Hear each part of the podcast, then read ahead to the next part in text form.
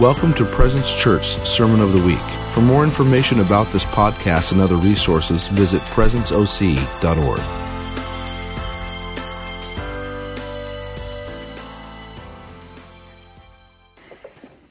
All right, well, it's good to see everybody this morning. I am thrilled uh, to be here. I, I have never uh, had the opportunity to give a message at Presence, although you've probably seen me do a transition uh, a few times before.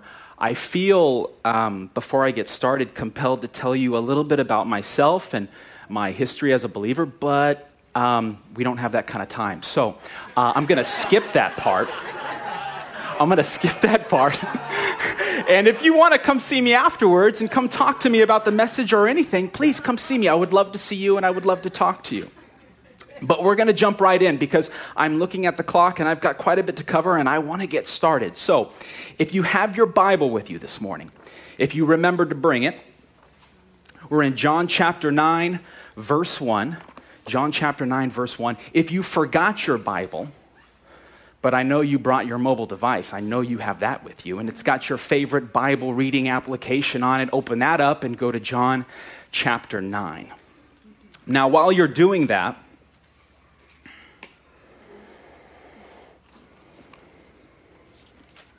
while you're doing that, uh, although the focus of today's message will be John chapter 9, verses 1 through 8, I want to discuss briefly about what happens in John chapter 8.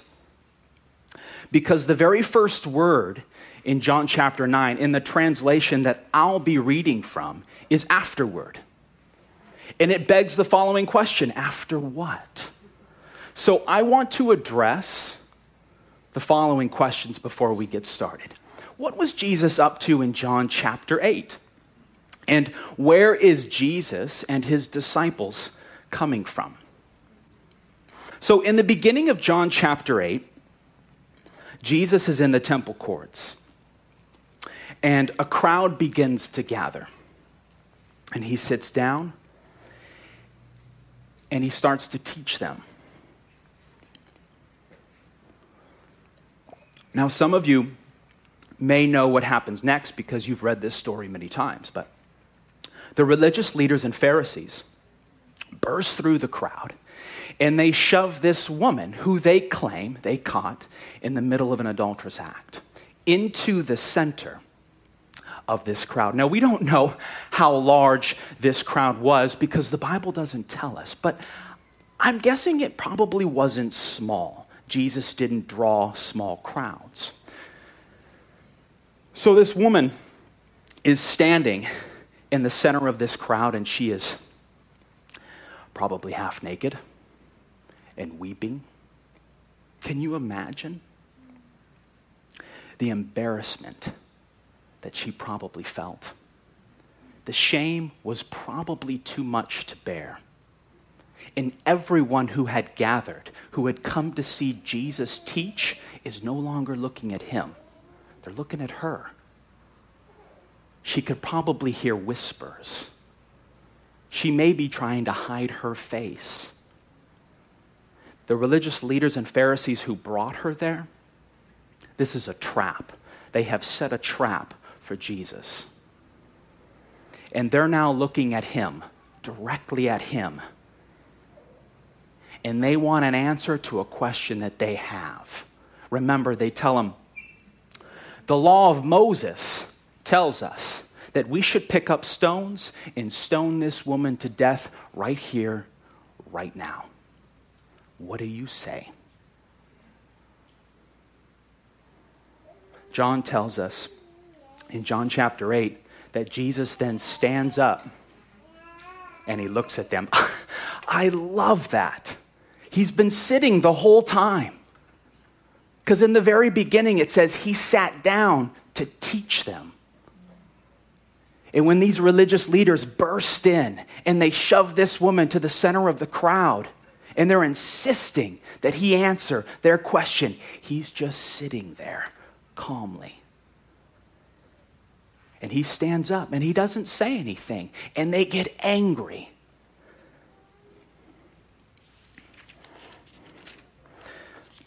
John tells us that they kept insisting that he answer their question.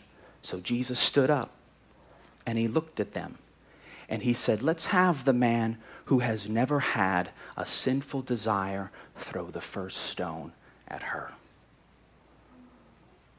There's no one in the room who qualifies but him. He's the only one that can pick up the stone and throw it. Well, you know how the story goes. He doesn't throw the stone, of course not. And says, instead, he says to her, Go and sin no more. Live a sin free life.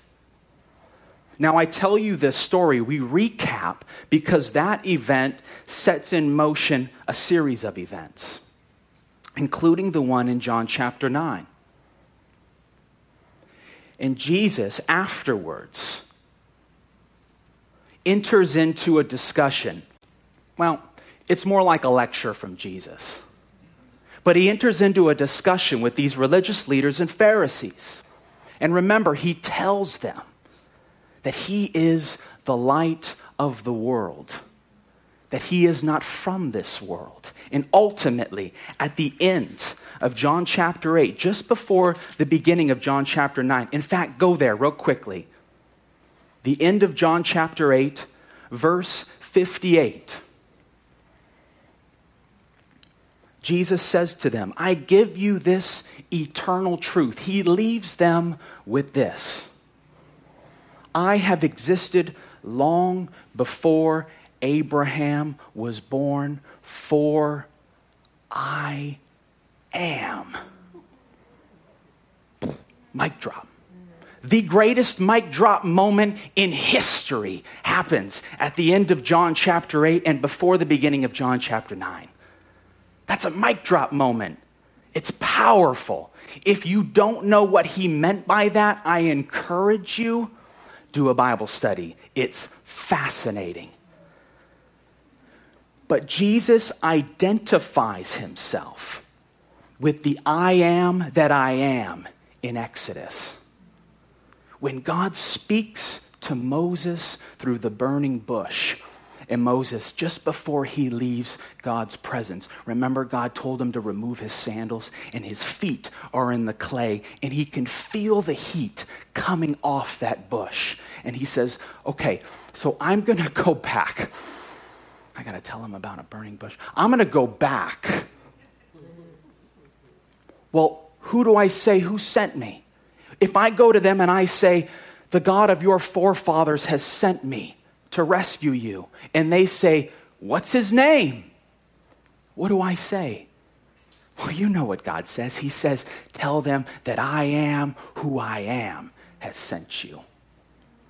I am has sent you.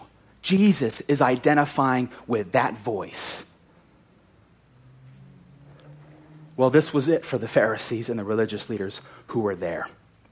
They had heard enough and they pick up rocks. And in the beginning, they want to stone a woman who they know has sinned, and now they want to stone Jesus. That was their ultimate purpose, right? This was a trap.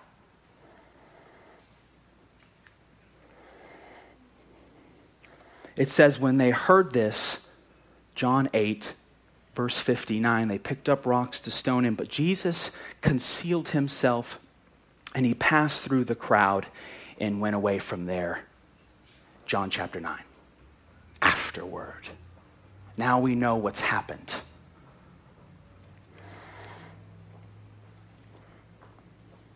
In a footnote, real quickly, before we jump into verse 1, John chapter 9.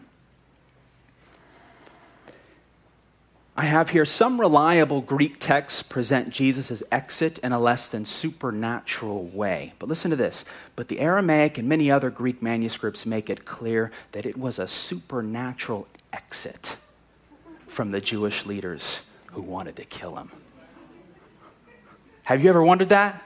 I'm sure you have, because this isn't the first time this has happened.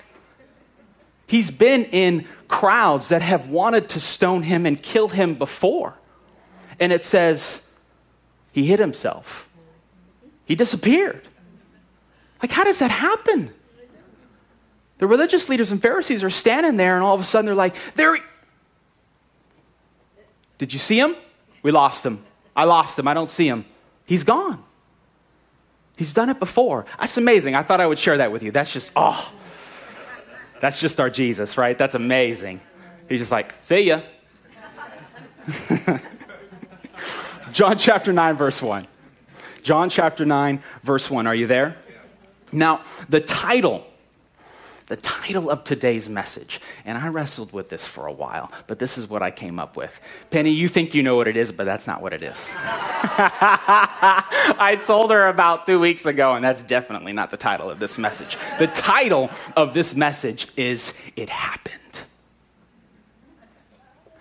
Turn to your neighbor and tell him, It happened. Now turn to your other neighbor, wait for it, and say, It happened.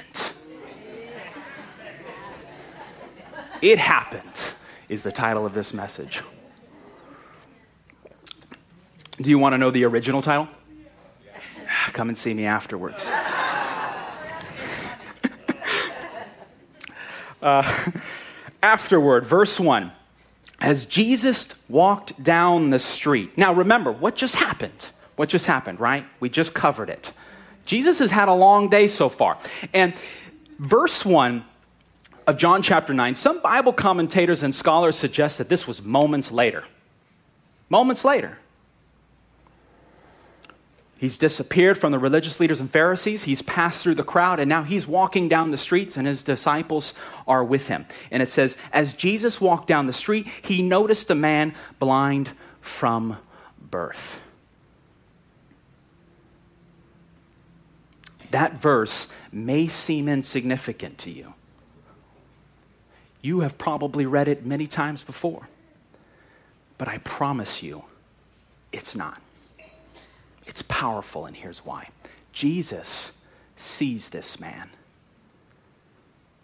He just had this intense encounter and discussion with individuals who then wanted to kill him.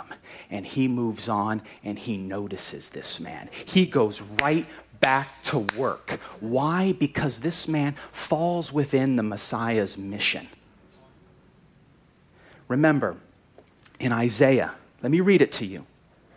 In Isaiah chapter 42, starting in verse 5, it says, Here are the words of the true God, Yahweh, the one who created the starry heavens and stretched them out. He is the one who formed the earth and filled it with life. He gives breath to every person and spirit to everyone, everywhere. Verse 6 I, Yahweh, have commissioned you in righteousness to succeed. I will take your hand in love and watch over you. I will give you as a covenant for the people, a walking light to the nation. Your mission, if you choose to accept it.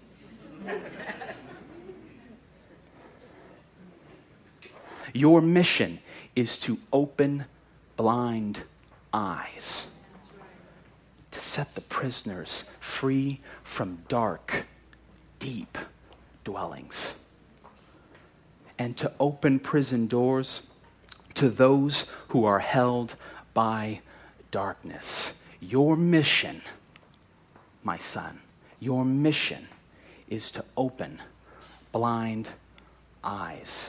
This man fell within the Messiah's mission. And he noticed him. This is unlike what happened in Matthew chapter 9 when the two blind men are following after Jesus. This particular man didn't notice him. He couldn't have, he was blind from birth. But Jesus saw him the two blind men in Matthew 9. Do you remember Jesus restores this young girl in this house? He leaves and news spreads quickly. And these two blind men, they hear him passing and they get up and they follow him. And they're pursuing him. I can imagine a crowd all around Jesus vying for his attention. Just to touch him. And the two blind men say, We, we got to raise our voices. And at the top of their lungs, they say, Son of David, show us mercy and heal us. Well, you know how the story ends. Jesus heals them. He told them, You get what your faith expects, and He heals them. But that doesn't happen here. This time, after everything that had happened, before Jesus had a cup of coffee and breakfast, he was threatened. His life was threatened. And he's walking down the street. His disciples are with him, and he says, Wait a minute. That man. I don't know where you are today. I don't know what you've been up to, but Jesus sees you. Before you loved him, he noticed you. Before you saw him, he saw you and started moving in your direction. Before you surrendered your life to him, like this man on the street, he saw you. Now, you may be in a place today where you do know him and you've given your life to Him. But maybe, just maybe, you don't pursue Him as much as you would like. Your love for Him has faded. Your passion for Him has dwindled. I have news for you. He sees you. He locked in on this man. and he started to move toward him. He started to pursue him. His eyes were stuck on him. His eyes are stuck on you. He's moving towards you whether you like it or not. No matter where you are. I can't imagine how many people on this day passed this man and never saw him, never noticed him, refused or failed to acknowledge that he was there. But Jesus said, Not today, you're mine.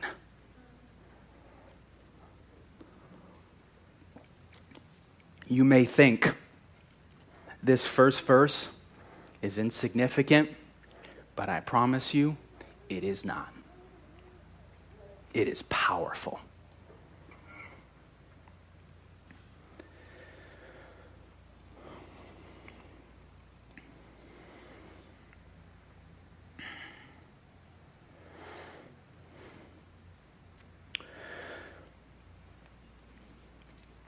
In verse 2, his disciples asked him, Teacher, Whose sin caused this man's blindness? His own or the sin of his parents? Now, as Jesus notices this man and he's starting to walk toward him, his disciples ask a bizarre question. It's really strange. In, in, instead of, and they've seen Jesus perform miracles before do all kinds of incredible things before this point. And Jesus sets his eyes on this man and he begins to move toward him to perform a miracle. And his disciples ask a question rather than, oh, yes, here we go, here we go. It's going to happen again. Get ready, get ready, everybody, get ready. No, no, no. They want to know the answer to a really strange question. Teacher, Rabbi, I'm glad you noticed this guy. That reminds us who sinned? This man or the sin of his parents that caused him to be blind from birth? Now, in asking this question, they assume this fact that someone definitely sinned and two, that that sin is the reason why this man is suffering from blindness from birth. But they want to know who. Now, some, some, some Bible commentators, some, some scholars suggest that there was a belief during this time among the religious leaders and Pharisees that someone could sin before they were born. What? They could sin inside their mother's womb. Others believed, no, no, it was probably the parents, maybe the mom or the dad. And the disciples, they want to be on the right side of the debate. And so this is their chance. Let's ask that question. Let's find out why this man is suffering from blindness from birth. And Jesus tells them, neither. Wait, what? I'm sorry, could you expound on that a little bit? Neither. Yeah, he says neither. Now, of course, he doesn't mean that his parents or his, this man have ever sinned. We know that all have sinned and fallen short. But he's telling them listen, this isn't important. And I'll tell you why. It happened to him so that you could watch him experience God's miracle. That's why it happened. Now, the disciples don't come up with a follow up question. I would have. I would have. Again, could you expound on that a little bit more? Because that's awesome. But if you could give me a little bit more, like, I really don't know exactly what that means. And I've seen some suggestions but it's all speculation. I don't really know. But this is what he tells them neither. It happened so that you could watch him experience God's miracle.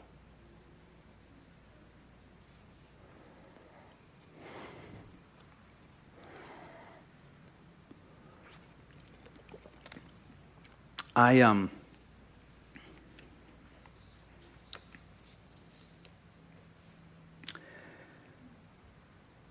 I don't know where you've been or where you are right now. I have no clue what you're up against. I have no idea what you have gone through or where you are going or going through. But I do know this that it has happened so that others can watch you experience God's miracle. I do know that for sure. You may be thinking, I am not where I want to be. I have no idea what step to make next. I don't know whether to turn left or to turn right. I'm still fighting this debt. I'm not in the home that I've always dreamed of being in. I don't have the job that I wish I had. But I do know this it has happened so that others can watch you experience God's miracle. God will get his glory no matter what, no matter where you are. And you may feel stuck. You may feel like this man, you're in the dark. You cannot see the light at the end of the tunnel. But I do know this it has happened, and you are here. You may be hurting now. You may be in pain now. You may be crying now. But it has happened. So that others can watch God perform a miracle in you.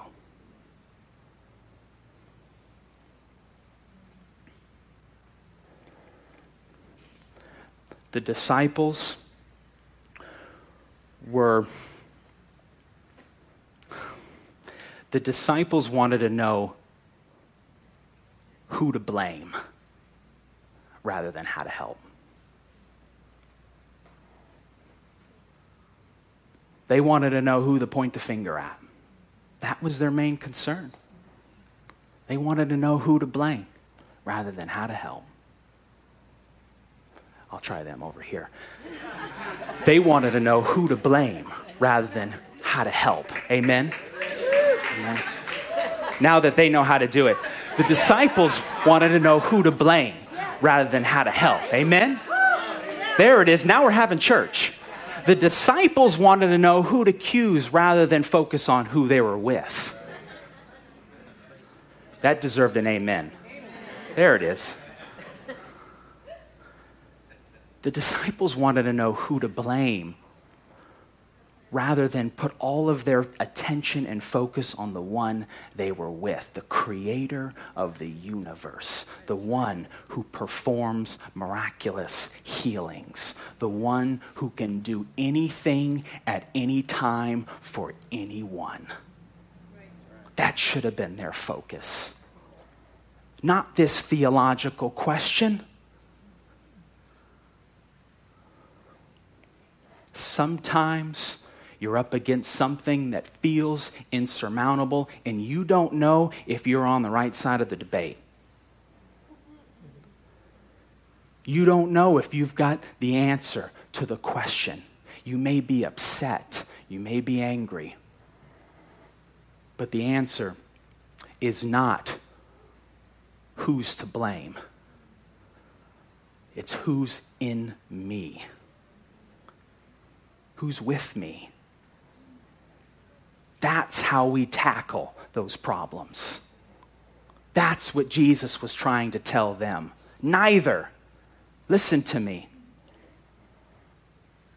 It's happened to this man. It's terrible. It might be because we live in a fallen world. That's the most obvious suggestion here.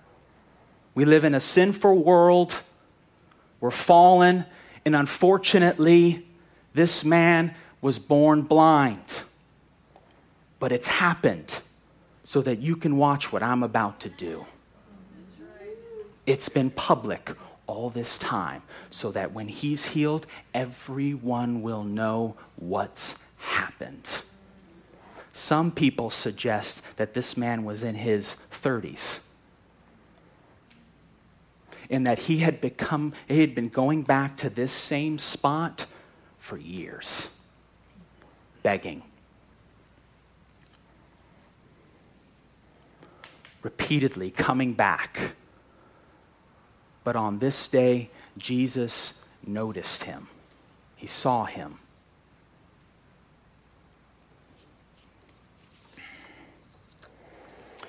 Jesus says in verse 4 While I am with you, it is daytime and we must do the works of God who sent me while the light shines, for there is coming a dark night when no one will be able to work. Verse 5 As long as I am with you, my life is the light that pierces the world's darkness. While we are alive, while it is daytime, we must do the works of God. That is the principle here in this chapter. Now, we talked about some things that you may be up against. And although it has happened, God will do a miracle. But then Jesus is also telling his disciples, you've got to get to work. Now is the time. You're alive, and I'm with you. Theological questions and debates are fun, and sometimes they're interesting. But right now, we do His work. We approach every problem and we say, How can we help? Or we look at someone who's going through something and we say, Let me introduce you to somebody. I know someone who can help. That's our role here.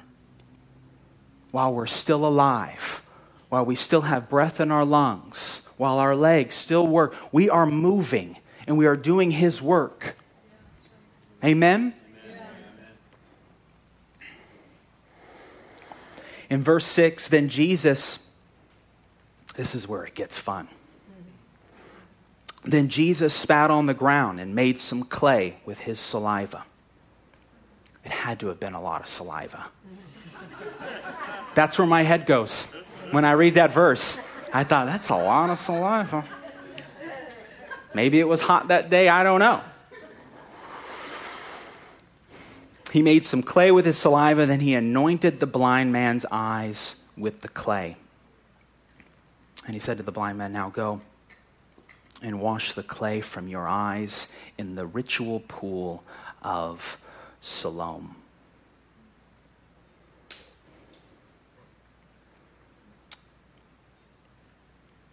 I have no idea why Jesus chose to do this miracle this way. And there are many times in the Gospels when you read about Jesus performing a miracle, and it leaves you stumped. He could have done it any way he wanted. Now, he only did what he saw the Father doing. So, and this is probably, I'm guessing, what the Father told him to do. And still, I don't know why. Because he could have simply placed his hands on this man's head or over his eyes, or not touched him at all. And said what he has said before to many others, hundreds of others. We don't know. Be healed. Be healed. Have sight. See. Anything. But he chose to create clay with his saliva and anoint this man's eyes, spread it over his eyes. That's wild.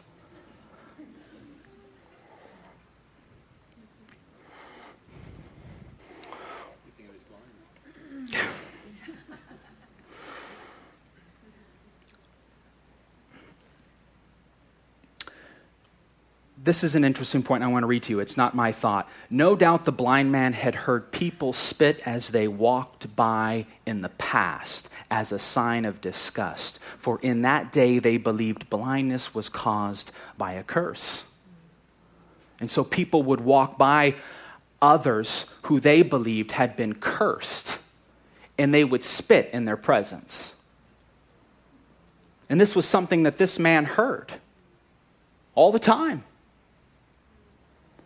People who refused to pay any attention to him. As they walked by him, they would spit at his feet or in his presence. Bizarre, I know. And now Jesus is here and he chooses to spit. It's the last time he'll ever hear anybody do it.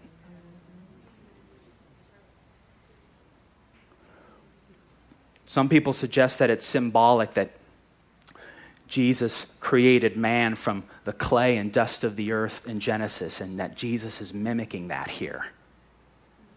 That he's recreating eyes from the dirt.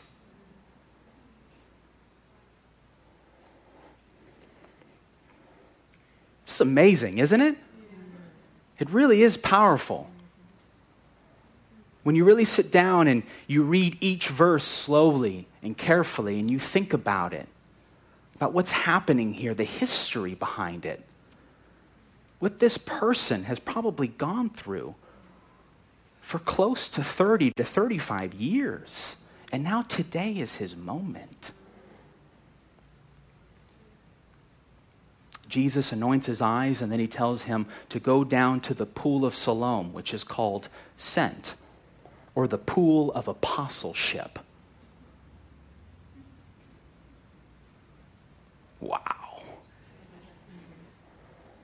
Stands him up. His eyes are covered with clay and mud, and he says, Now go down to the pool of Siloam, wash off that clay. He doesn't go with him, as far as we know. And he doesn't say, Peter, take this man's hand, walk him down to the pool of Siloam. When he's done, bring him back. No. He just says go. And as far as we know, he goes. I don't know how he knew how to get there. Someone has probably led him there before. This wasn't an uncommon place. people knew how to get to this pool. And so, just remembering somehow, some way, he found himself down there by the pool and he washed off that clay and he came back seeing.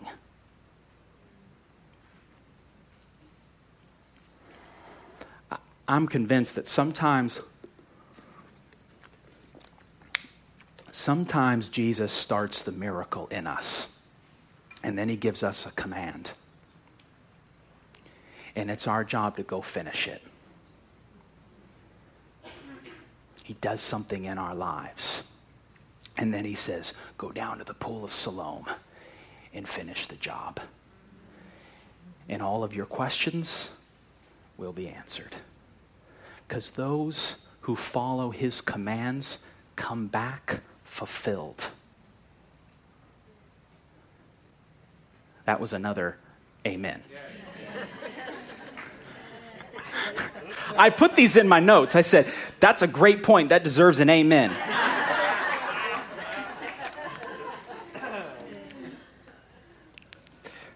Those who follow his commands come back fulfilled. They come back seeing. He touches us, he anoints our eyes, and though we may not still have all the answers, he says, Now go Of course, He's with us, He's in our hearts. We hold Him in our hearts. But we're walking down to that pool, and we may not know exactly how to get there, but we're taking each step.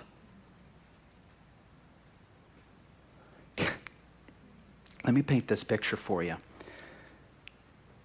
This man, his eyes and face are covered in clay. Maybe it's a busy day, maybe it's not. This is how I read the Bible. I'm letting you in to how I interpret this stuff, okay? And I hope you do too, because it's fascinating. Because there are missing pieces here that, whether you want to or not, you, you've got to be thinking about well, what happened? Like, how did he get there? And, and he's walking down to the pool and he might be by himself. Can you imagine what's going on in his head? Thinking, this is my day. This is it. That was probably the man everybody's been talking about. And now he's come for me. He noticed me. And there's something on my face and it's wet. But I'm going to go down to the pool and I'm going to wash it off. And with each step, he's just saying, please, let this be the day. Let this be the day. This is different. This is unusual. No one's ever done this. No one's spoken to me for weeks. And this man spent considerable time with me, and he is stumbling down to that pool in a hurry, I imagine, maybe running, but he knows it's dangerous, but he can't wait to find out what happens.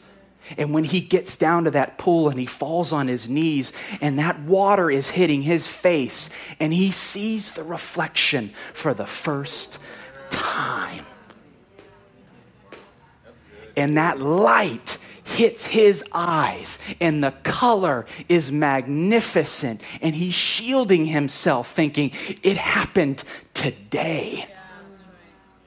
What happened? God happened. He's thinking, This blindness, it happened to me. And this man just told these people who follow him that it has happened to me so that I can experience God miracle and I'm experiencing it right now. This is what happens to us. He starts the miracle in us. And then he says, Go down to the pool of Siloam and finish it. Go get it. And you've got to walk not by sight, but by faith. Because the Bible says what? We walk by faith and not by. That's right just like this man. He may have come across other people who were saying, What are you doing? Hey, man, you got mud on your face. Where you going? Don't talk to me. Someone told me go down to the pool, and I believe him. Don't let anybody get in your way. You listen to his voice. You listen to his command. You stay focused. You keep stepping. You keep moving. You may not be where you want to be today, but he has started the miracle in you, and it has happened so that he can happen. It has happened so that someday, and I promise you, if you hang on to it, so that someday all the others who said, What are you doing? Where are you going? You've been at this for so long. Look, let me show you something else. No, no, no, no, no, no, no, no, no, no, no, no, no. Jesus told me to go this way. And he's anointed my eyes. And when I get there, I will come back seeing.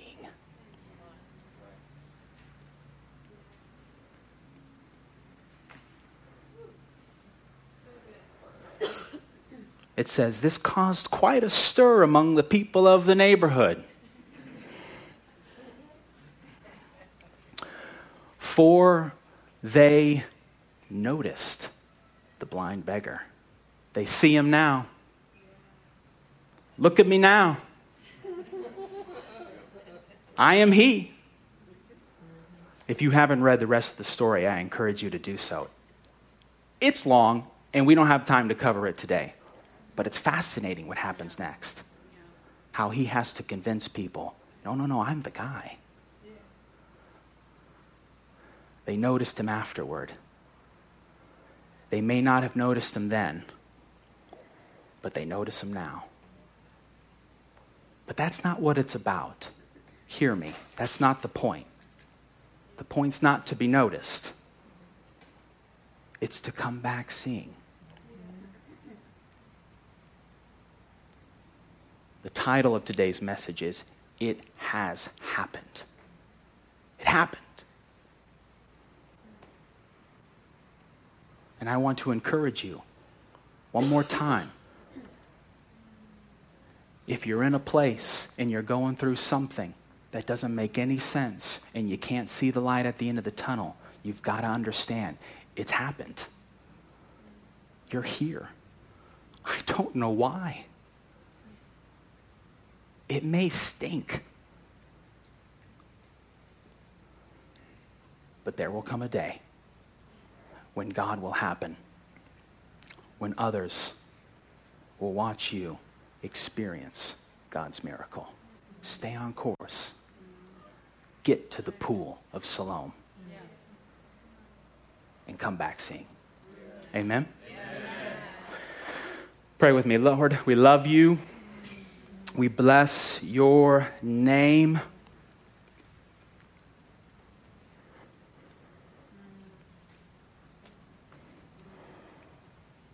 I really hope that I was talking to somebody in this room today. I really, really do.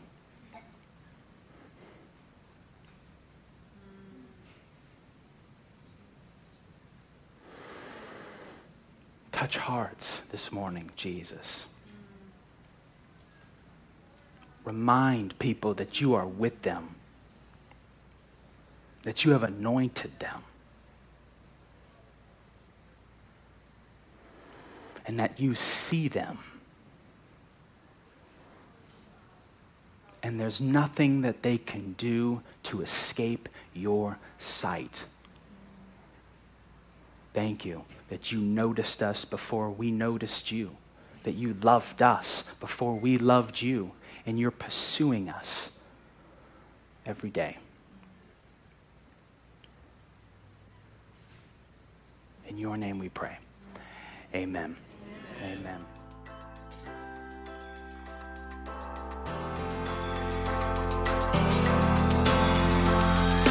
Thanks for listening to the Sermon of the Week. Be sure to visit our website at presenceoc.org to find out more about Presence Church.